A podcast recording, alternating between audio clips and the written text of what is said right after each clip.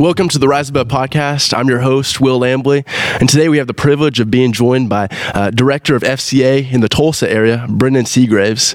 First off, thank you for being on with us today, Brennan.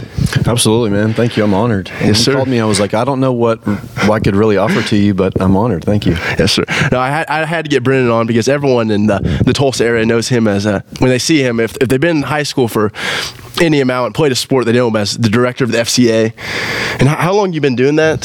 So I just celebrated 10 years with FCA, um, and it doesn't feel like it's 10 years. But it's, when you work your dream job, you never work a day in your life. That's what I've been told. Yeah, that's crazy how like, when you're when you're having fun, like it just seems like time's flying. You're like, well, wait, I just started doing this. Yeah, absolutely. And, and what what does your role consist of being the director of FCA? Oh well, I, we we wear a ton of different hats. Um, we like to say we're in, in four spaces. We, we like to see we're on campus.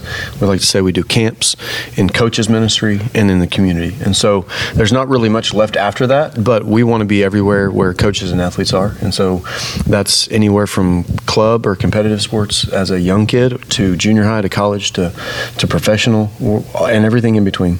So. Oh, and I'm, I'm sure helping out with athletes, and as you said, it's a job that it doesn't seem like it's been 10 years because of how much fun it's been.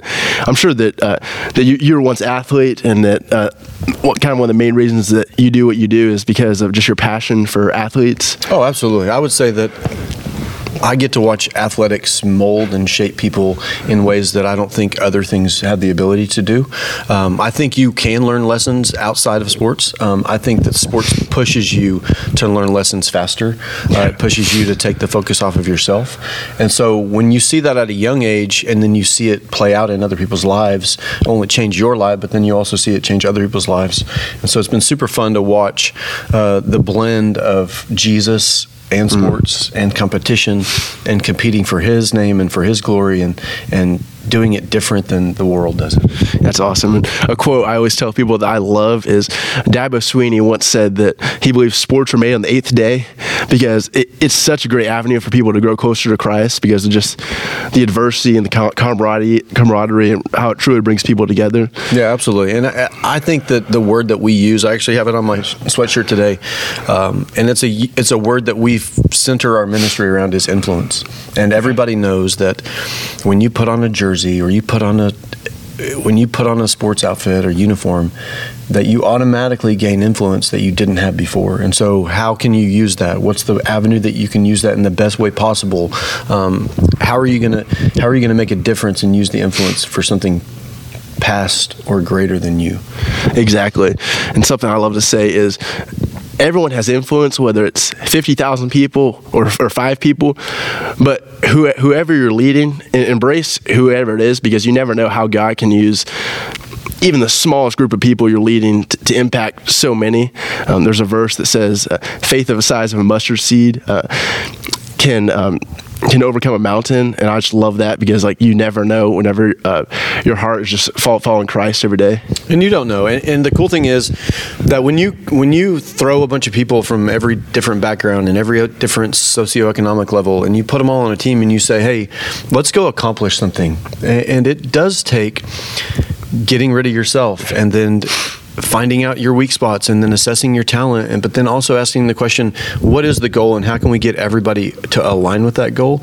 And i love the challenge of that. I love i love the the struggle in it. I love the vulnerability that you have to have in it. But i also love that the greatest words you'll probably ever hear are thanks coach. And that is because of a coach's influence and his impact from something that changed his life or her life. Now they're now they're investing in younger people's lives and trying to make the same difference through sports that it had on their life. Exactly. And I, I can remember times in my life when, when I started losing my sight, still playing football and being on the team almost made me forget about what was going on. And I feel like so many athletes can relate that when they're able to be around their brothers and their coaches who are able to love them, it teaches you so much and almost makes you forget about like, the bad situations that are happening and shows you that okay maybe bad things that are happening to me and maybe bad things will come in my future but when i follow the lessons that i learn in this sport or whatever i'm doing then there's no obstacle that i can't overcome Absolutely, absolutely, and, it, and I think that the the trials that you walk through are never something that you would sit down and draw up a paper and somebody says, "Hey, write out what your story would look like." You would never have drawn it up that that you would lose sight. Yeah. You would never have drawn it up that that somebody would have an injury that would either end their career or end their season on their senior year. But what we've seen is that when God's in charge of it all, He can use it all. And so when you have that injury, like like Kel Marley, for instance, Yeah. right? How, great- how great tough example, would it yeah. be as a junior to know you're returning, hmm. to know that you have you're going to be the starter, and then to sustain an injury right at the beginning of the season, and then how are you? The real question is, how are you going to respond? Exactly. How do you respond? How do you, if you really are a part of this team, then you're a part of this team whether you're making a physical difference on the field or whether you're sidelined and now you still have a job. I love how you mentioned Kale there because we did a little Bible study this summer, and all I did was I just told Kale to invite as many guys on the team as you can every week. His goal was to get as many people on the team at the Bible study because it's something he would say every week is no matter what we do on the field, my main goal is for us to grow spiritually. And when he tore his ACL and adversity that he couldn't imagine happening during the season, the one thing that still remained through that time was his faith. I remember Coach Marley posted a picture of Kale um, leading praise and worship at their church the, the week after, and I was like, man, that's that's what it's all about. No matter if life's going good or life's going bad, just keeping the main thing the main thing, and knowing that that's the only thing that will really sustain us in life. Yeah, I think one of the things that we say, and I think it applies to athletes just like it does coaches, but the the coach the phrase is more for a coach, um, is that sometimes a, co- a coach is the only person that can make the difference, right? But the question is, are you a, a Christian that happens to be a coach, or are you a coach that happens to be a Christian? Because what to happen is, are you an athlete? Are you a Christian that happens to be an athlete? Or are you an athlete that happens to be a Christian? And I think your mentality changes, or it really shows what you believe about your athleticism and who the focus is when you get hurt. And so, was Kale a Christian who happened to be an athlete and sustained an injury, and so he's still a Christian even though he can't be an athlete right now? As opposed to when you wrap your identity up in sports and you make your God the sport and you make your identity in the sport, that when you are a an athlete who happens to be a Christian, that when you sustain injury, that your athleticism and your athlete stance or status is gone, and so you you are left with nothing. So you really have to figure out where your where your focus is, where your center is, and I think sometimes trials, injuries, setbacks, losses, all those things show you who you are, and you would never draw it that way because we don't we don't want to lose, right? Yeah. But losing shows you the most about you, unfortunately. Exactly. And a verse that goes along great with what you just said about how trials and tribulations really show us who we are is James 1 2 through 4, which says, Consider it pure joy when you face trials of any kinds, because the test of your faith produces perseverance. Let perseverance finish its race, so that you may be complete lacking nothing. I remember the first time I heard that, vo- that verse, I was like, Consider it pure joy when you face trials. I was like, What? But then when I really like stepped back, I was like, okay, when you put your joy in the joy of the Lord or your your your hope, then it doesn't matter what comes your way because you know that like Christ is enough. Yeah. And just like li- living with uh, Him inside of you just brings out something in you that you, you really didn't know you have. Like a lot of like people say like coaches bring out in players like when they didn't know they have. I think the same way in our walk with Christ and anything we do, like it brings out just the best and everything God's called us to be. And kind of go along with that, would you mind uh, share your story of uh, how you came to Christ and uh, how you ended up in the role you're at now? Yeah, man, that's a it's kind of a long story wrapped up in a bunch of stuff, but we'll we'll walk through it quickly or slowly, right? Um, so I grew up in the church. Um, my my dad helped clean the church, and so we were there all the time with people there, without people there. Um, when I was 15, I, I went to a church camp, a summer camp, and uh, on the last day, I gave my life to the Lord in the best way that I knew how. Um, but but I didn't really know what that meant. Um, I knew what I wanted it to mean, and I knew what they talked about it meant, but I didn't know how to live that out. I didn't have people around me that were challenging me and helping me grow. Um, so I just kept doing my own thing. Um, and that year, that same year, I gave my life to the Lord was the same year that I drank for the first time, I smoked for the first time, I had sex for the first time, I did drugs for the first time. So as a 43 year old person looking back on that age of my life, that was the worst year of my life. Um, but that year, I thought it was the best year of my life um, because you don't know what you don't know when you're 15, right? And so the bad thing is that led to a nine year path of destruction and from drug use to drug abuse to drug addiction. Um, during that time when I was 19, I'd, I would meet the girl who'd become my wife. Uh, we would have a we would have a child out of wedlock, and so I had a child when I was 20. Uh, we decided to get married when we were 21, and then at 23, uh, we had another little girl. And so um, at 24 in 2004, I just realized this is hell. I don't understand it. Um, but I was in the middle of addiction. I was in the middle of selfishness. I didn't know how to love my wife. I didn't know how to love my my kids uh, because I was too focused on loving me. And uh, we sat down with my wife uh, and we sat down together and we had a conversation and said, "Hey, uh, I don't believe in divorce, nor do I really want a divorce, but this is hell, and so I don't. We got to do something." Um, so we did the only thing that we knew how to do, and we said, "Well, let's let's go back to church." Well, right in the middle of all of that, there was a guy that would come up to me every single day. I worked at a at a place called Ray Manufacturing in Pryor, Oklahoma, and we had to get there about six o'clock.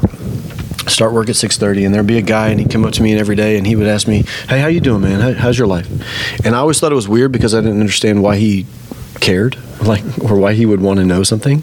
But nevertheless next day he would come up hey how's, how's your family? Like, oh, but they're great man. They're good. Thank you for asking. Came up and then he would he would ask me to church and i would say hey man i'm not really interested. Thank, thank you but i'm not really interested. And he just never gave up. Uh, finally i think he got smart and he changed his tactic up and he came back and he said hey man we're going to get together and play some softball and volleyball. Do you want to play? And i was like heck yeah. Yeah yeah. Yeah and, and i said well where, where are we doing that? And he was like well it's at the church. And i was like well that's kind of a jerk move but but we're, we'll go and, and i and, and i told him if you would have if you would asked me like this we could have been hanging out a long time ago so I started hanging around with them, started playing volleyball, and, and just started being around people who loved me for me, mm. and started challenging me to grow and to be different. And so, so I have this group of guys investing in me, and then I have hell in my life with my marriage and my family. Uh, and, but this, we have this decision right in front of us that we're going to go back to church. And so, we got our four four year old and two year old ready, and we we got up on Sunday morning and we drove nine miles from Pryor to Chouteau, and uh, that's where the guy who had been asking me to come to church was, and so that's where we went. So we went in, sat on the back row, uh, and I remember it. I tell it so often it makes me remember it um, so vividly. But we sat on the back row. Um, my wife's grandpa actually was a, a, member of that church and had been forever. And uh, there was a hymnal in the in the pew in front of us with his name on it that he had dedicated to the church. And so we're sitting in there as as broken people and the pastor's up giving the message, and he comes to the end of it and he says, um, There's somebody in here this morning who uh, you've been running, and you're so tired. And he said, But you're trying to fill your life with all these things that you think are going to give you value, purpose, and meaning. And every night you end up hopeless, helpless, and wanting. And I remember being mad, honestly, uh, because I, he was talking to me, but I thought that, that my friend that had invited me to church had kind of told the pastor, "Hey, the guy's here, and here's what he needs to hear." And, and today I realized that that's the Holy Spirit working in my life. Right? I realized that He was calling me. He was preparing it all. He had set it all up, and He had put that room perfectly in position for me to sit there and hear the gospel. And uh, He said, "But if you'll give your life to Jesus today, He wants to do something greater in you than you can possibly ask, think, or imagine." And uh, I looked at my wife and I said, Hey, he's talking to me. And she looked back at me and we had tears rolling down our eyes. And, and she looked back at me and she said, He's talking to me too. And, uh, that day in August of 2004, God changed my life. God changed our family. He changed our dynamics. He, um, and he, he, it was night and day. It really was. It was the, uh, the salvation experience that you, that you think of when you think of radic- radical change. Um, and I'm just so grateful for that, that moment in time. So I went home and cleaned out bags of paraphernalia and got rid of the drugs. And man, for four years, we didn't watch a rated R movie. We didn't listen to a, a, a song with a cuss word in it. And it was just, we needed that to completely separate our lives from what we had known. And so, uh, man, it was it was awesome. It was awesome. That's awesome. And then uh, it's, it's cool how uh, during that time, it probably didn't matter a single thing that was going on around you because you knew that everything was going to be different because just like they told me the sign before behind us says uh, jesus changes everything and it's just cool how whenever uh, jesus is inside of you and you f- feel the holy spirit you realize that like that man that's all we need in this life Yeah. Yeah, and it, it was like I said, it was through moments where I would have never drawn the story like that. I would never have written it to walk myself through that destruction and that um, division and, just all of the things that come along with our our sinful nature, right? But God can use every bit of it. He can use every bit of your turmoil. He can use every bit of your shame. He can use every bit of your um, your brokenness all he's asking for is uh, just a willing heart and i had nothing else and so that's all i had was a willing heart and so god can use that That's awesome, and it's, it's so cool to see how um, how God like through cer- certain moments like that, um, it can lead to Him impacting so, so many others. As I'm sure you've been able to share your story with so many groups. Um, ever since being the director of FCA, and just because I'm, I know there's so many kids and just people in general that are uh, wa- walking around life and just feel like so hopeless, like searching for an, an answer, and but God be able, being able to use our tests in life and really turn them into testimonies to, to help others. well i, I mean my pastor talks about revelations where we overcome the we overcome the enemy by the blood of the lamb and the word of our testimony I, I was trying to look for that verse the other day. I was like, I know it's in Revelation. Revelations 12, 11, Okay. I think is what it is. But um, that really has impacted me. It's impacted my my ministry with FCA because it's really assured me that through my junk and through my mess up and through my um, cautionary tale, if you want to call it that, um, that God can use it, man, and He can use our brokenness, and, and it really still does impact me to talk to talk about sitting in the back row of Chouteau First Baptist and and hearing that guy tell me about this man named Jesus, and knowing that I was searching for everything else, and uh, it it really does change. He does He does change everything. That's awesome, and it's, it's cool to see. Um, just no, no matter where where we think we are in life, I, I really believe that when we have our hope in Christ, like there's a reason that in our car that the uh, the windshield is bigger than the rearview mirror, because I feel like the best is always yet to come with, with Christ, and um, when we repent our sins to Him, like. eh, Whatever's happened in the past, that's the past. Because the, Christ has made each person in such a specific way, as it says in Ephesians 2, that we, we are all Christ's masterpiece. And um, well, what's something that really gives you hope uh, now being the director of the FCA uh, every everywhere you go or just every day? Man, I think since then, um, we didn't talk about the rest of the story really, but it kind of weaves into me. Is I, as I look back on my life, you are you are right. Um, you can't let the past dictate the future, but you there is some wisdom in looking backward and looking on those things and how things are different than they were.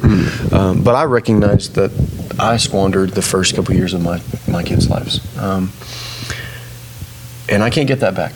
But in Joel, it talks about the, that God will give you back the years that the locusts have eaten, that He'll replace those years. Um, and He did that for me. And so, uh, about 14 years ago, we had a couple instances happen where people needed places to stay. And we had an oversized laundry room in our house for some reason. It was kind of awkward, but, but it was there it was a room. Uh, and three different people needed to stay and they had nowhere else to go. And so we opened that room up as, a, as an opportunity for them to get on their feet and get their things back in line. And um, one of them happened to be a, a student that was in our student ministry. He got in an argument with his, his dad, and his mom and dad were divorced, and she lived away from his mom lived away from Pryor, and so uh, his dad made him leave, and so he was going to have to go finish school for the last semester at a completely different school that he'd never been to, and so his mom signed over guardianship to our family, and so we cared for him as he graduated high school, and so the question began to come up afterward, like how are we going to how, how do we do this long term? How do we continue to help people? And so, um, thinking through the avenue of I squandered a couple of years of my life, my kids' lives, my relationship with my kids' lives, uh, and so 14 years ago we started the process of being a, an adoptive and a foster family. And so, uh, over those 14 years now, we've had uh, 49 children come in our house in our family. Oh, wow. Uh, for anywhere from an hour to three years, and so um, we have four adopted children not right now. We have one foster child, one foster child right now, and so uh, we have a big family, and, Mm. and it's super cool to me uh, because, like you're talking about, looking at people's lives that have tragedy or setback or whatever. And, and i'm stuck on i'm stuck on joseph's life man. And joseph had a big family and he was the youngest and his dad loved him more. And there's a dysfunctional family there with the mom loving the other but i mean there's just so many things. Uh, his brothers hated him, right? And then they sold him into slavery, threw him in the cistern, and all the things that happened to him. But every single time that Joseph is stuck, or he's or he's transitioned, he gives he, he gives credit to the Lord, and he he looks to the Lord, acknowledges him, and it says in each one of those examples in Genesis, it says that the Lord was with him.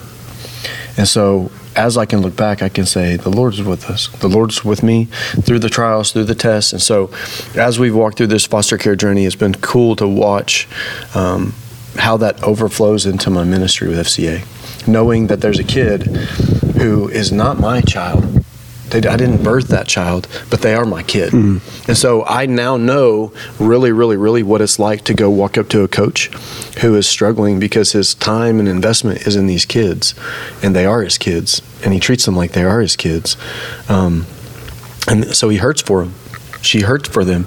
Uh, when you walk through hills and valleys, when when that child is making des- decisions that aren't the best for them, that coach feels that. And so I love getting to be a, a a resource for that coach to lean on, to, to vent to, to open up because not coaches don't have a ton of people on their side. But I love that I get to be somebody on the coach's side. Nice. Would you say that's that's been a big part of your uh, why? Just uh, be able to help coaches and help kids and sh- anyone you come in contact with. Yeah, I would say that that has transitioned. That has changed because when I when I started with FCA, I was a a youth pastor. So I transitioned from youth ministry to FCA. And so my mind automatically went to athletes, students, kids, right? Um, but what I've quickly realized is if I can minister to and through that coach, they have the ability to minister to those athletes better than I do. And so, what if I can empower, engage, equip, and empower you as a coach, and now you can cause effect and change, and I can come as a backup to speak the same things over the team that you're speaking to them, but now I'm a resource to you and for you that is through. So you're a conduit. So I love the fact that we get to help coaches be better coaches.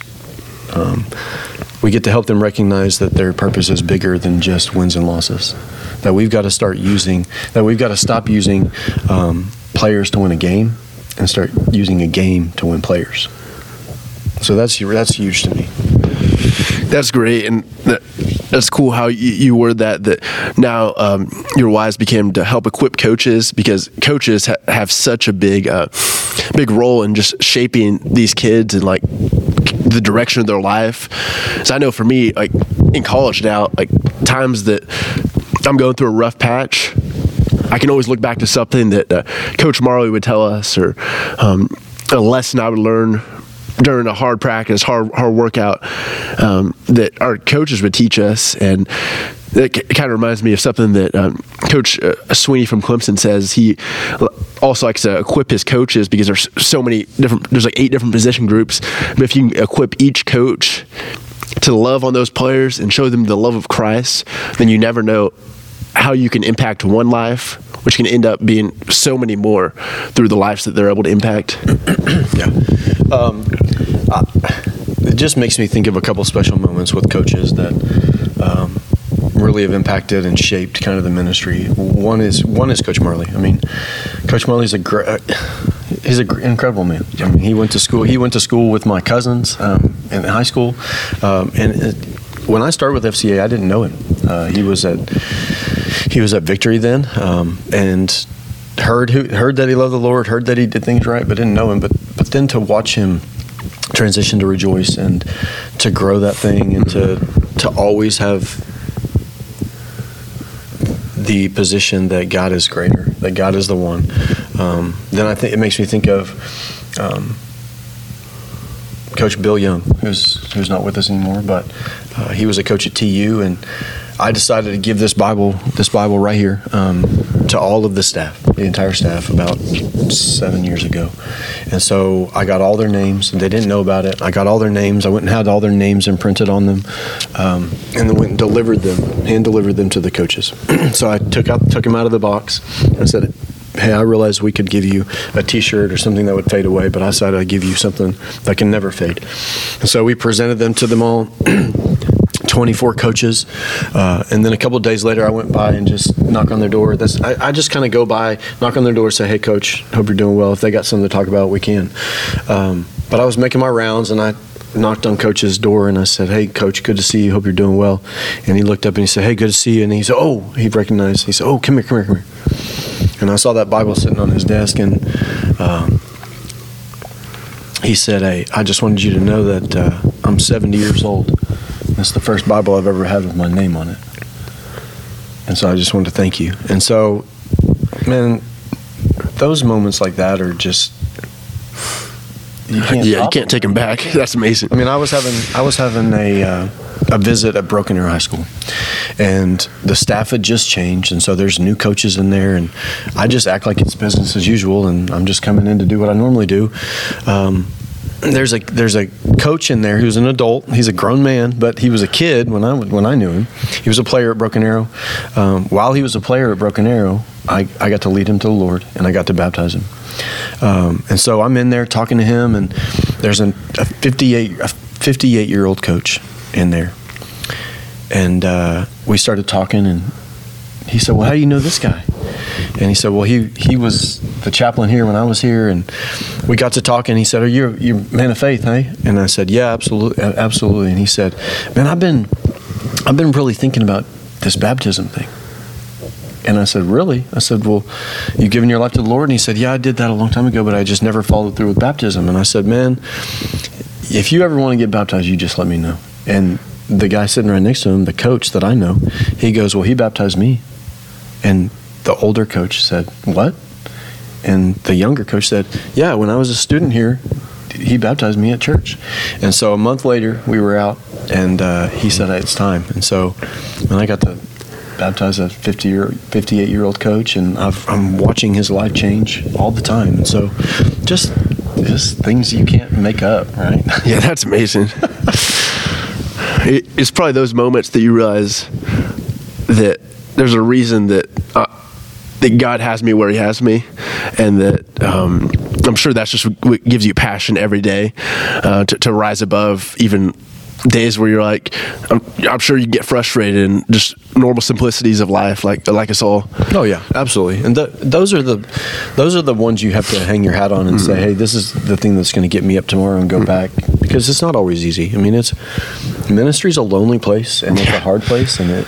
You know, I mean, you're getting to know. I yeah, exactly. Like you're getting to know more about what it's like.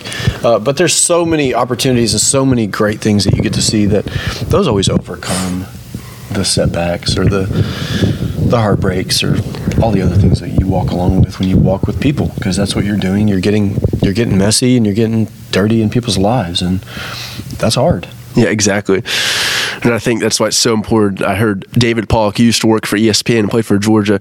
The other day, he said, "You know, we can in life put our hope on what's the exterior things around us, how someone likes us, how we're doing a sport. But the reality is, there'll be times we get really frustrated, or we can put on interiorly, how we feel, how we're doing mentally.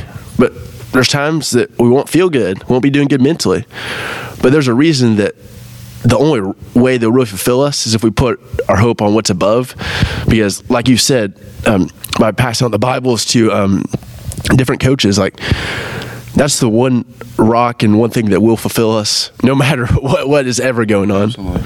Absolutely. And it's those things that, that you have to come back and say, hey, how, how do we make the biggest impact? How do we reach every coach? Because our, I mean, our mission is big. Mm it, our vision's even bigger to see the world transformed uh, by Jesus Christ through the influence of coaches and athletes. And then how are we going to do that? Well, we're going to try to lead every coach and every athlete into a growing relationship with Jesus Christ and His church. Yep. And the thing that I love about FCA is we're parent church. Um, we're not. We don't want to be the church. We're not trying to be the church. We're not in competition with the church. We're at a church right now. Be, filming this because we're, we we want to be partners of the church. We want to be an opportunity for the church to have a platform to get in the school when they normally can't otherwise. And so, I love that over that for 70 years that FCA has had that desire to make God's name famous through the influence of coaches and athletes, and um, that's not always popular with everybody because uh, people want to say, "Well, why why just athletes?" And I would say you just got to know you just got to know what you're called to do right? If you're called to go reach coaches and athletes and go reach coaches and coaches and athletes. If, if you're called to, to to coach then go coach. Just do what god calls you to do because that's where you'll find fulfillment and lack of frustration. Yeah. Yeah, yeah, whatever sets your heart on fire, just go for it. And there might be fear, but I feel like when you match passion with fear, the fear will, will eventually fade when your hope is in Christ. well there will be fear. Yeah, there'll be and, and you know there will be fear because you're going into things that aren't comfortable. And, and if it's god-sized then it's going to be Oh yeah, it's going to be yeah. scary. Yeah, and that, but that's why it's so important to stay in the Word and uh, to always go to Christ in prayer. absolutely. And then as we're as we're finishing today, there's gonna be someone listening to this that um, just feels stuck in life, whether it's a diagnosis or whether it's just they're just not going through a good season in life. What's a message that you would have for them today? Oh, I, th-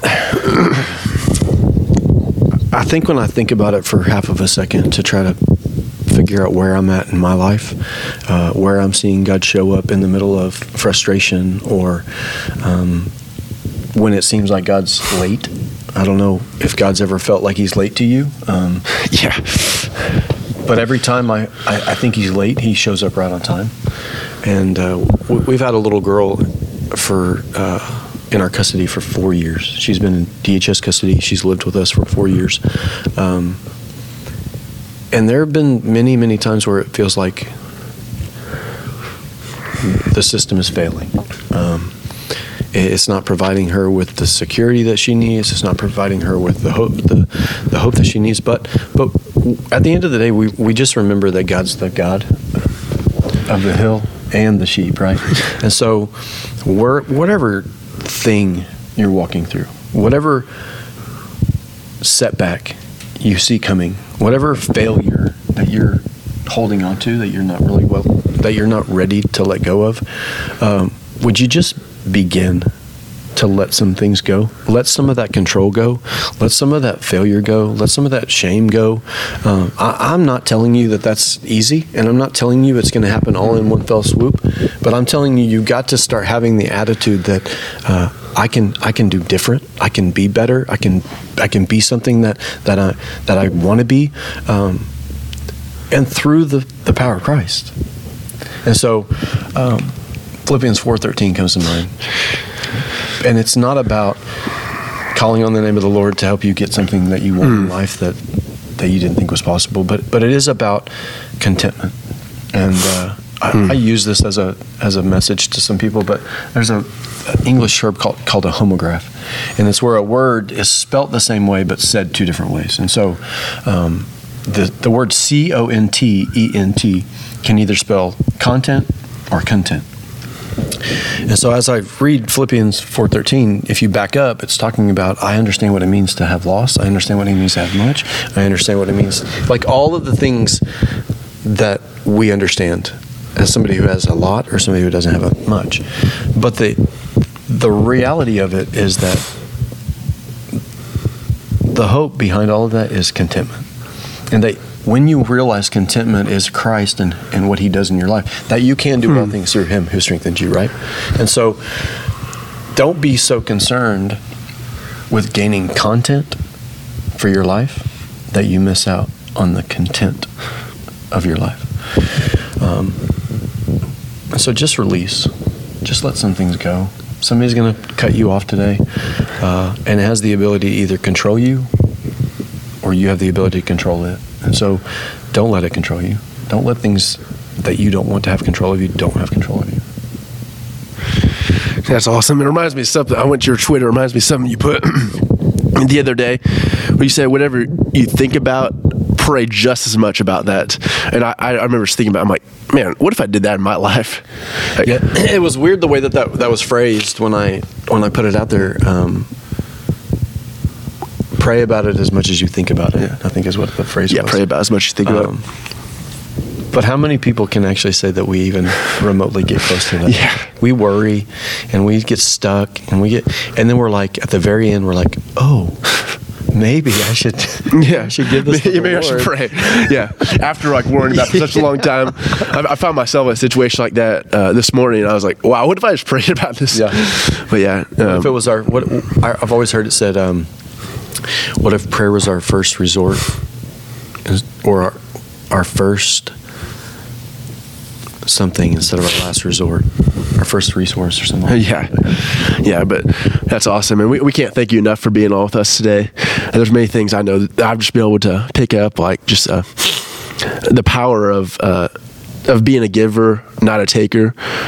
Because of the example Christ first set for us by giving His life on the cry on the on the cross, and just you, you never know um, who God will put in your life when you make the decision to follow Him and be a giver, not a taker, and how they could eventually impact so many others. Uh, but by doing that, and Well, speaking of you being a, being a giver, I, as we're sitting here talking, it, it made me remember back a couple months ago when I don't even, I honestly don't know why it happened like that. That's the, one of the things that we can rest on in being believers is knowing that God's got control of it. Right? Yep. When you can't make sense of it, it probably is God. Um, but I felt like I was supposed to ask you and ask Coach Marley to have you come speak to the the seven on seven tournament, and so I wasn't sure if it was going to work out. Um, and it it worked. But I loved watching you grow up, um, even just from a few years ago at Rejoice to now leading men and challenging them and, and continuing. But, and I think the reason why um, it means so much to me is because those things weren't a priority to me at all when I was your age. Um, and like I said, I can't get those years back, and so I'm really um, awestruck. I'm really proud of watching you go be bold for Christ and go make a stand in the middle of opposition and obstacle. And um, you're the one who needs to be speaking more about the trials of life and how to po- how to how to walk through them, um, how to gain victory in them, uh, but then also how to help other people walk through things. Uh, one of the things that I've learned is that uh, some of the things, and, and I think you're a testimony to it. I think you're a testament of exactly this phrase that I use is that uh, some of the things that you walk through in life, they may never ever be for you. They may only be so that when you come in contact with somebody else walking through the same thing, that you can be Jesus to them. And so you, in my opinion, have been a, a great example of that. And so uh, I just want to remind you: don't quit when it gets ch- challenging and when it gets hard and when it gets lonely. Don't quit. Thank you, and that's so many people have um, helped me. Like listen, to people like you, Coach Marley, and then so many people, and like like you said right there, I think everyone listening to this can apply that. Don't quit. In Galatians six verse nine says, "Don't grow weary of doing good." This part right here is so important because at the proper time, Proper. you'll reap a harvest If you don't. If you do not give up. It's, it's so crucial in life. But uh, we can't thank everyone enough and thank Brennan enough for uh, being with us today and, uh, and everyone for tuning in. And know you can catch the Rise Above podcast any platform you listen to podcasts on or on Instagram at Rise Above Pod.